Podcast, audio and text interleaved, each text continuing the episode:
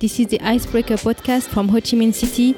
I'm your host, Samira Kabour. I have lived in Vietnam for the last eight years, still exploring non-stop the creativity within the technology space and development in different areas. We're here to share it with you on a weekly basis with the most interesting people doing awesome work in fast-paced Southeast Asia and Vietnam from domain experts in cloud computing, DevOps, data analytics, AI, and machine learning to the creators of your favorite tools and platform, we want to introduce you to the most interesting people.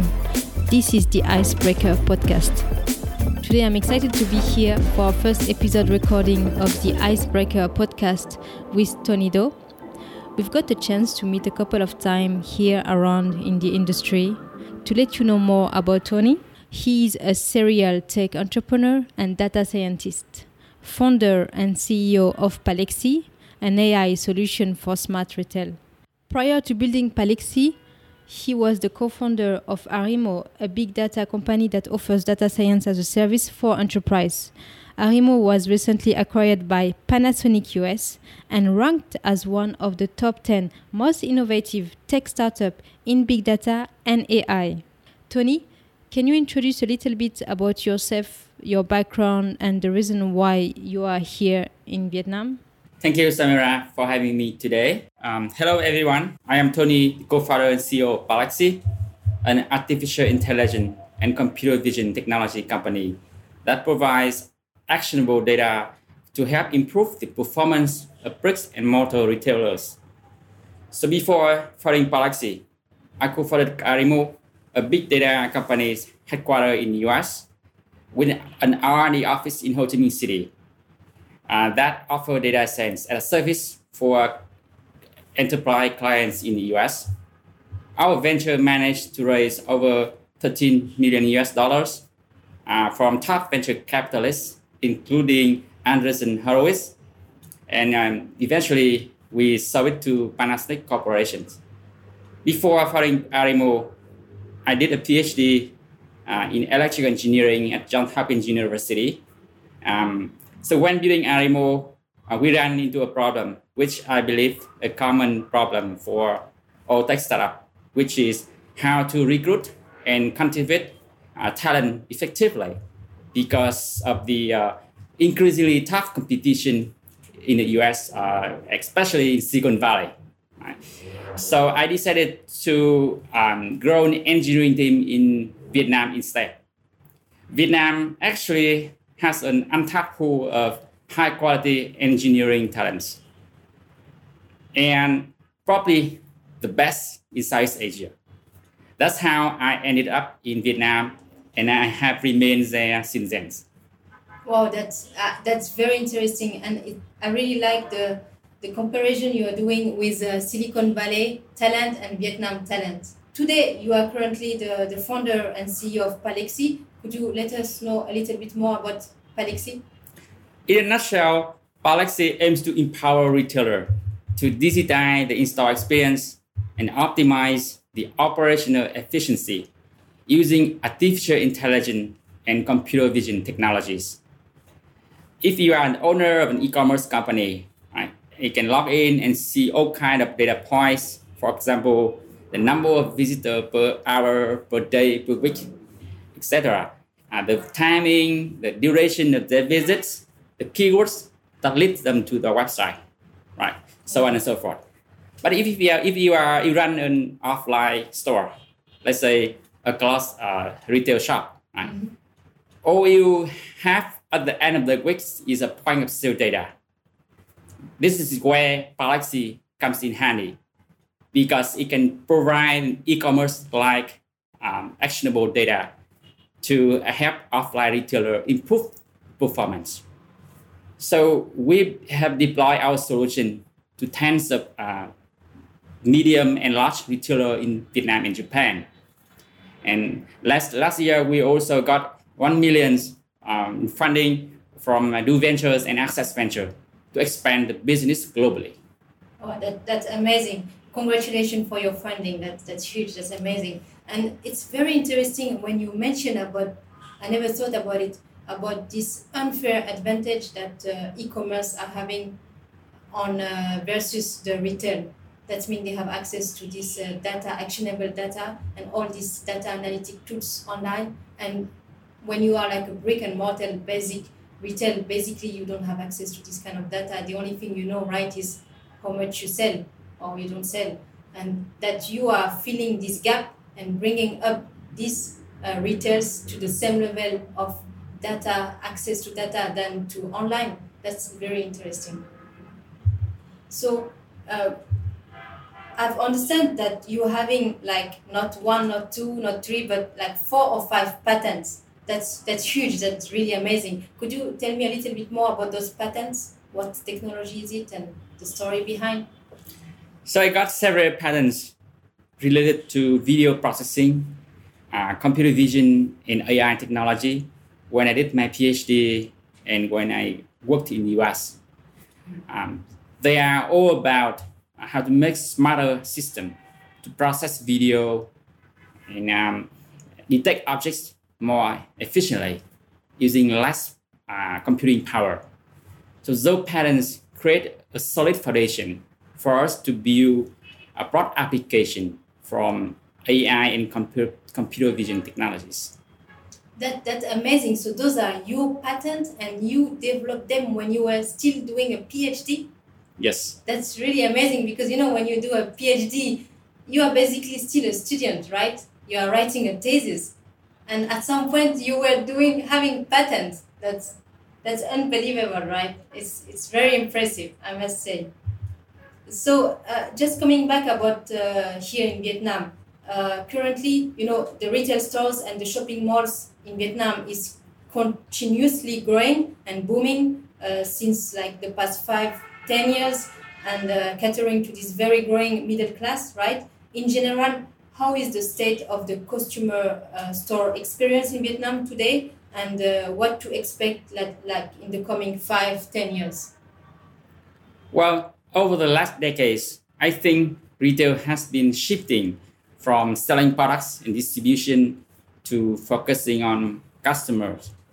People refer to this new trend as new retail a more customer-centric uh, retail uh, era. So when people go to store for shopping, they might not have any specific need to purchase.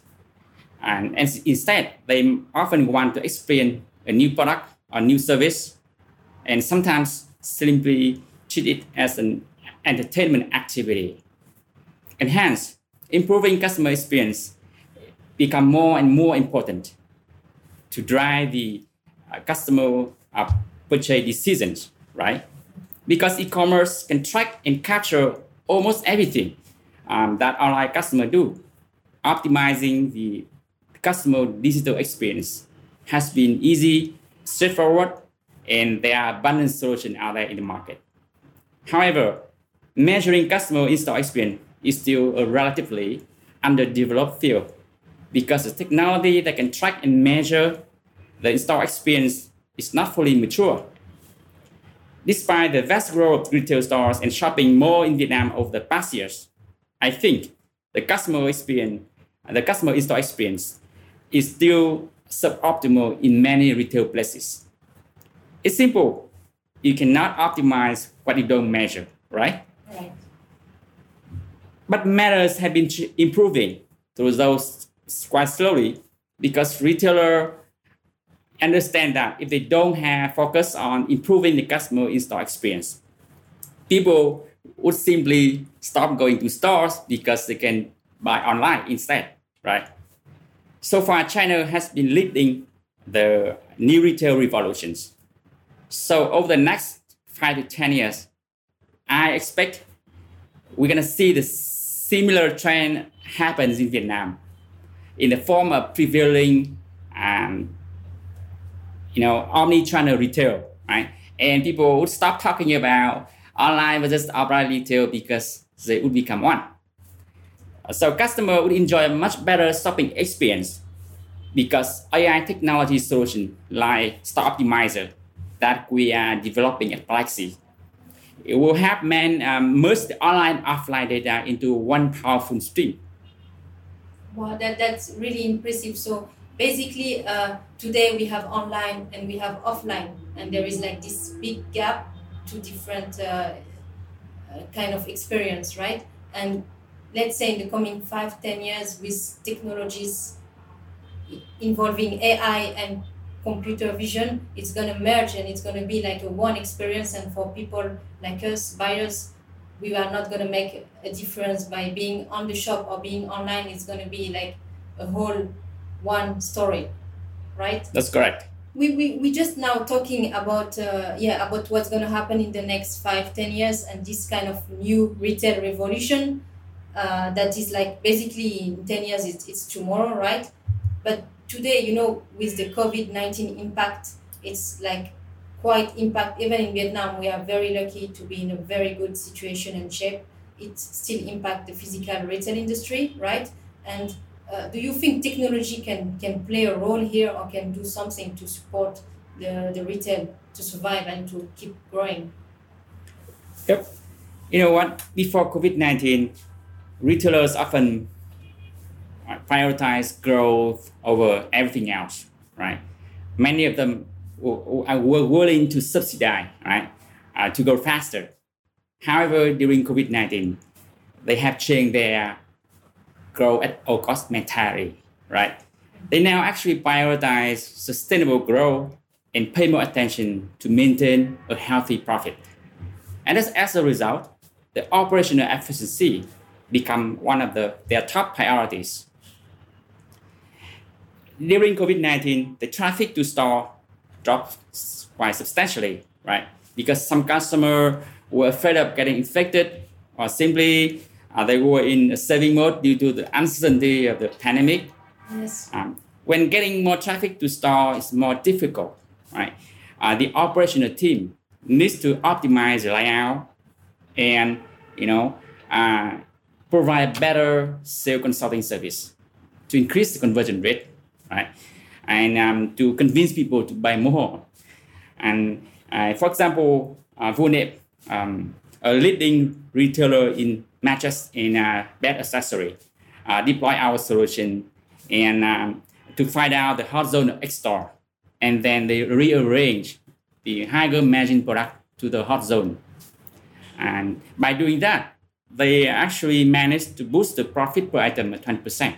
In my understanding, uh, we having now a kind of a big challenge in the retail, right?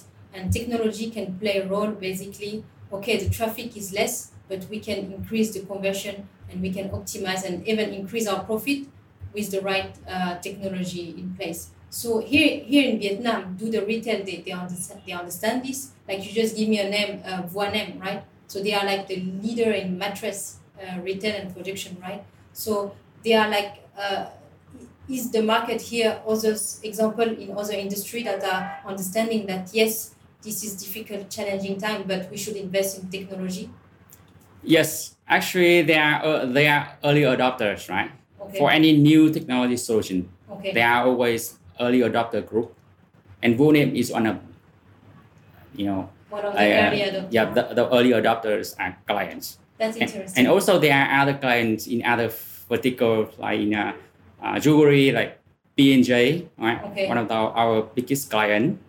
Our in uh, for Guardian uh, for for the beauty and personal care. Guardian Vietnam is also another client oh, Guardian. who actually adopt this technology solution to optimize the uh, operational efficiency. Okay, so at the end, uh, the, the the challenge of the COVID uh, bring uh, is shifting and bringing more early adopters to this kind of technologies earlier than maybe what it should be maybe in the trend, right?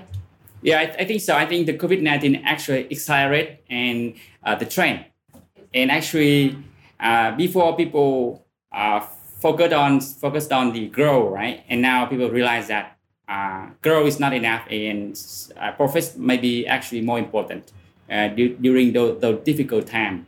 So people focus, uh, start focusing on uh, profit maintain profit, good profit, uh, versus uh, just growth.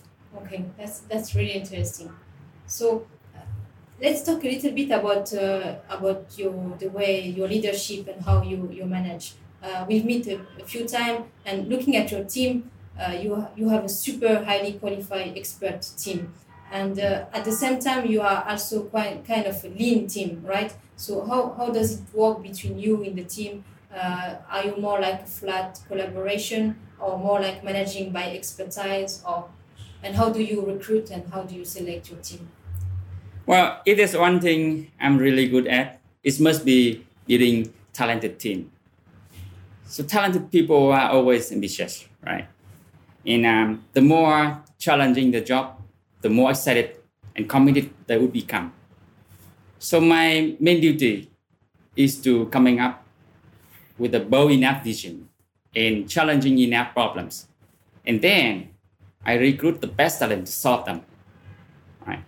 So my hiring philosophy is from day one is always to get people with three traits: intelligence, energy, and integrity. And let them be the owner of whatever they do best and most passionate about. Uh, so high autonomy and strong ownership are the spirit of our management culture. Okay, maybe I fit those values, right? Can I can I apply? sure. But talking about more about your, your background, that's very interesting to me personally. Uh, you have a solid scientist uh, background with a PhD, and you are also an entrepreneur, right? And you managed successfully to exit in the US as you co-founded Arimo, which was acquired by Panasonic, which is like a very amazing success stories and very inspiring for all entrepreneurs. Uh, a dream story, I will say. So, what are the, the characteristics and the strengths that ha- ha- having a scientist background gave you, and like being a PhD and uh, having this background, did it help you in your current uh, enterprise? Well, when I did my PhD, it took me more than five years to tackle one problem completely. So being a scientist gave me the, uh, the patience to navigate, navigate through the complex nature of building innovative products, and especially finding market fit. Right? Uh, being goal driven uh, give me the resilience to focus, to stay focused uh, with all the up and down when you're growing any tech startup, you know. So PhD training also helped me not to look at things on the surface. Actually, I always encourage my team members to look deep into the problems, any problems, and try to understand not just the how, but also the what's and the why. Okay, that definitely a, a great way to, to think. Um, by the way, now that you know you are really into the business and the application of all those patents and technology to fit the market, don't, don't you miss a little bit this mindset of doing research for research without any goal to apply to the without thinking about the market but just like pure research? Do, do you miss it? Uh, well i think um, there's a, a lot of overlapping um, well, they're different, right? Doing a pure research versus uh, developing the application and the product. But I think there's also um, there's all overlapping in terms of you identify the problem and you figure out the solutions. It's sort of the like the a research big research projects, but I think much more com- complicated when you have to navigate through the, the demand and have to build the products that meet the customer what they want. Um, so yes, it's open problem. Um, so I think um, uh, I personally can actually reuse a lot of my research skill uh, to identify the problem and to find solution and, and work my team through the process efficiently. Okay, so basically you are still a scientist every day. You are still a, you are still doing your research and uh, fitting for, for the demand of the market and supporting the team. So there is still this scientist spirit together with the with the entrepreneur, right? It's kind of right. Before when I when I was uh, a PhD candidate, so I, I am given I was given a problem to solve, right? Okay. Now actually the difference is that I have to go out and, and find a problem that worth solving. That's more difficult. Right. I think that's the most different different part. Once I identify the problem, then the process of figuring out the solution is pretty much the same. Okay. And finding the problem is like you are you are responsible to finding the problem. That's right. I think take ownership of this. there is a pain, there is a problem, and I'm gonna go for it and solve it. That's right. We are like coming close to to the end of our discussion. Uh, I'd love uh, to to have uh, from you uh, a lesson, like uh, uh, a lesson. You know, most of the lessons come from failure, right? So would you mind open to us like any failure you had experienced and what did you learn from it? Sure. I think building startup is a, a series of try and error, right? So uh, by nature, there's a lot of mistakes we have to make along the Sure. journey.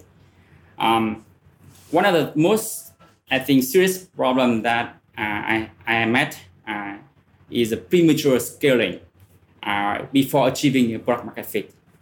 Um, it actually is a, a deadly mistake uh, that we used to make. Uh, so it's when we thought we had achieved the product market fit, Okay. and hence we uh, expanded the team um, and burned the cash substantially. Right? Um, however, because of the product market fit misfit, uh, the market was not ready to adopt our product at scale. So why we burn the cash uh, much faster? We wasn't able to achieve the business development milestone as we expected. Um, so later, I, I when I did a research and I figured out that this is a very common mistake um, among the tech startup community. Um, the lesson I learned uh, is that we have to spend frugally and cautiously uh, during the phase of finding product market fit. Uh, you actually should keep your spending at minimum Okay. uh, to uh, reserve the cash as much cash as you, as you can during this phase, right? And make sure to uh, not to scale the business until you actually find a true product market fit. right? Um, and for any startup, cash is king. Uh, so if if you still have cash in your bank account, you always have a second chance to survive and then grow. Wow, that's actually that's a very very interesting uh, lesson and experience, and I think it's a huge challenge for any uh, entrepreneur, tech entrepreneur, how to be a product market market fit. By the way, could you explain a little bit by like uh, what do you mean by product market misfit? Like, it mean you have you there is a pain, there is a, a product answer the pain, but the demand is not ready, or what what's going on exactly? So yeah, so so product market fit is I think one of the very difficult thing um, that i- any entrepreneur have to solve. Okay. Um, so basically, a product is built to solve a pain, right? A customer pain. yes. But some some customer pain is not worth solving, and people are not ready to pay because the pain is not substantial, or sometimes it's because you were too early in the market, right? and you have to educate customers, but then you don't have enough resources Okay. for the education, and you run out of money for people um, understanding. That, Right. That's actually really interesting. But I think this is so challenging to understand that, oh, yes, the pain is here and the customer is ready to, to pay for that solution at that time. This That- timing story, right? That's right. It's about timing. You know, also, it's about the, the like the uh, the problem you pick to solve, right? Okay. Um, you, you you never know. All right. Some problem might look like actually a good problem to solve, but it like might end up. you mean or business or pain? Well, the pain, the pain one is that maybe just a few customers actually uh, have that pain, Okay. so you don't you don't have a big enough market size. Okay. right? Yeah, or like what I said before, um, most of the problem are not worth solving because Okay, people are not painful enough to pay for you to, to, to have your solutions. That, that's a very good uh, comment. Most of the problem are not worth solving. I like this one. okay, so actually, it's uh, very interesting also uh, what you are mentioning about the cash flow. Yes, cash flow is king, and at the end of, at the end of the day, um, we look at our cash flow to measure our, our business and our health, right? Uh, unfortunately or fortunately, I don't know actually what position about this, but absolutely agree with you cash is king for startup and I think for any companies. Thank you so much, Tony, for your time today. It was a really interesting conversation. And I believe our listeners are going to be really enjoying it, learning from you and your experience. Thank you for having me today.